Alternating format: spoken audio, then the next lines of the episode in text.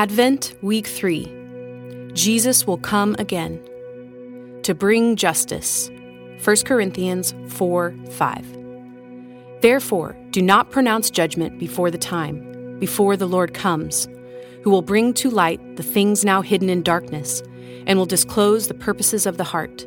Then each one will receive his commendation from God. This is the word of God.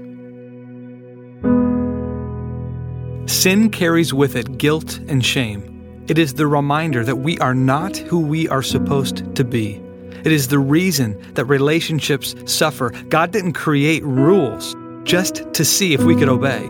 He created a framework for human flourishing. Yet every day we fail to uphold it. Then we become trapped in it. And many of us are arrested by guilt, and some by the idea that our succumbing to sin will never end. And we wonder, will this sin always dominate my life? Paul's letter to Titus encourages us by saying that God is dealing with sin, that because of Jesus we are redeemed. Sin no longer has any claim on us. Not only does it have no claim, but it is being weeded out.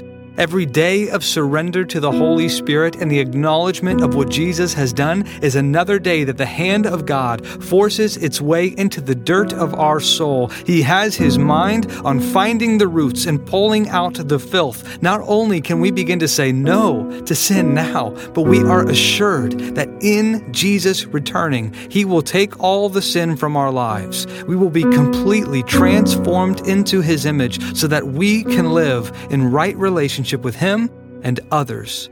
So confess your sin this week that the Spirit can use His strength in your weakness. Take some time and pray.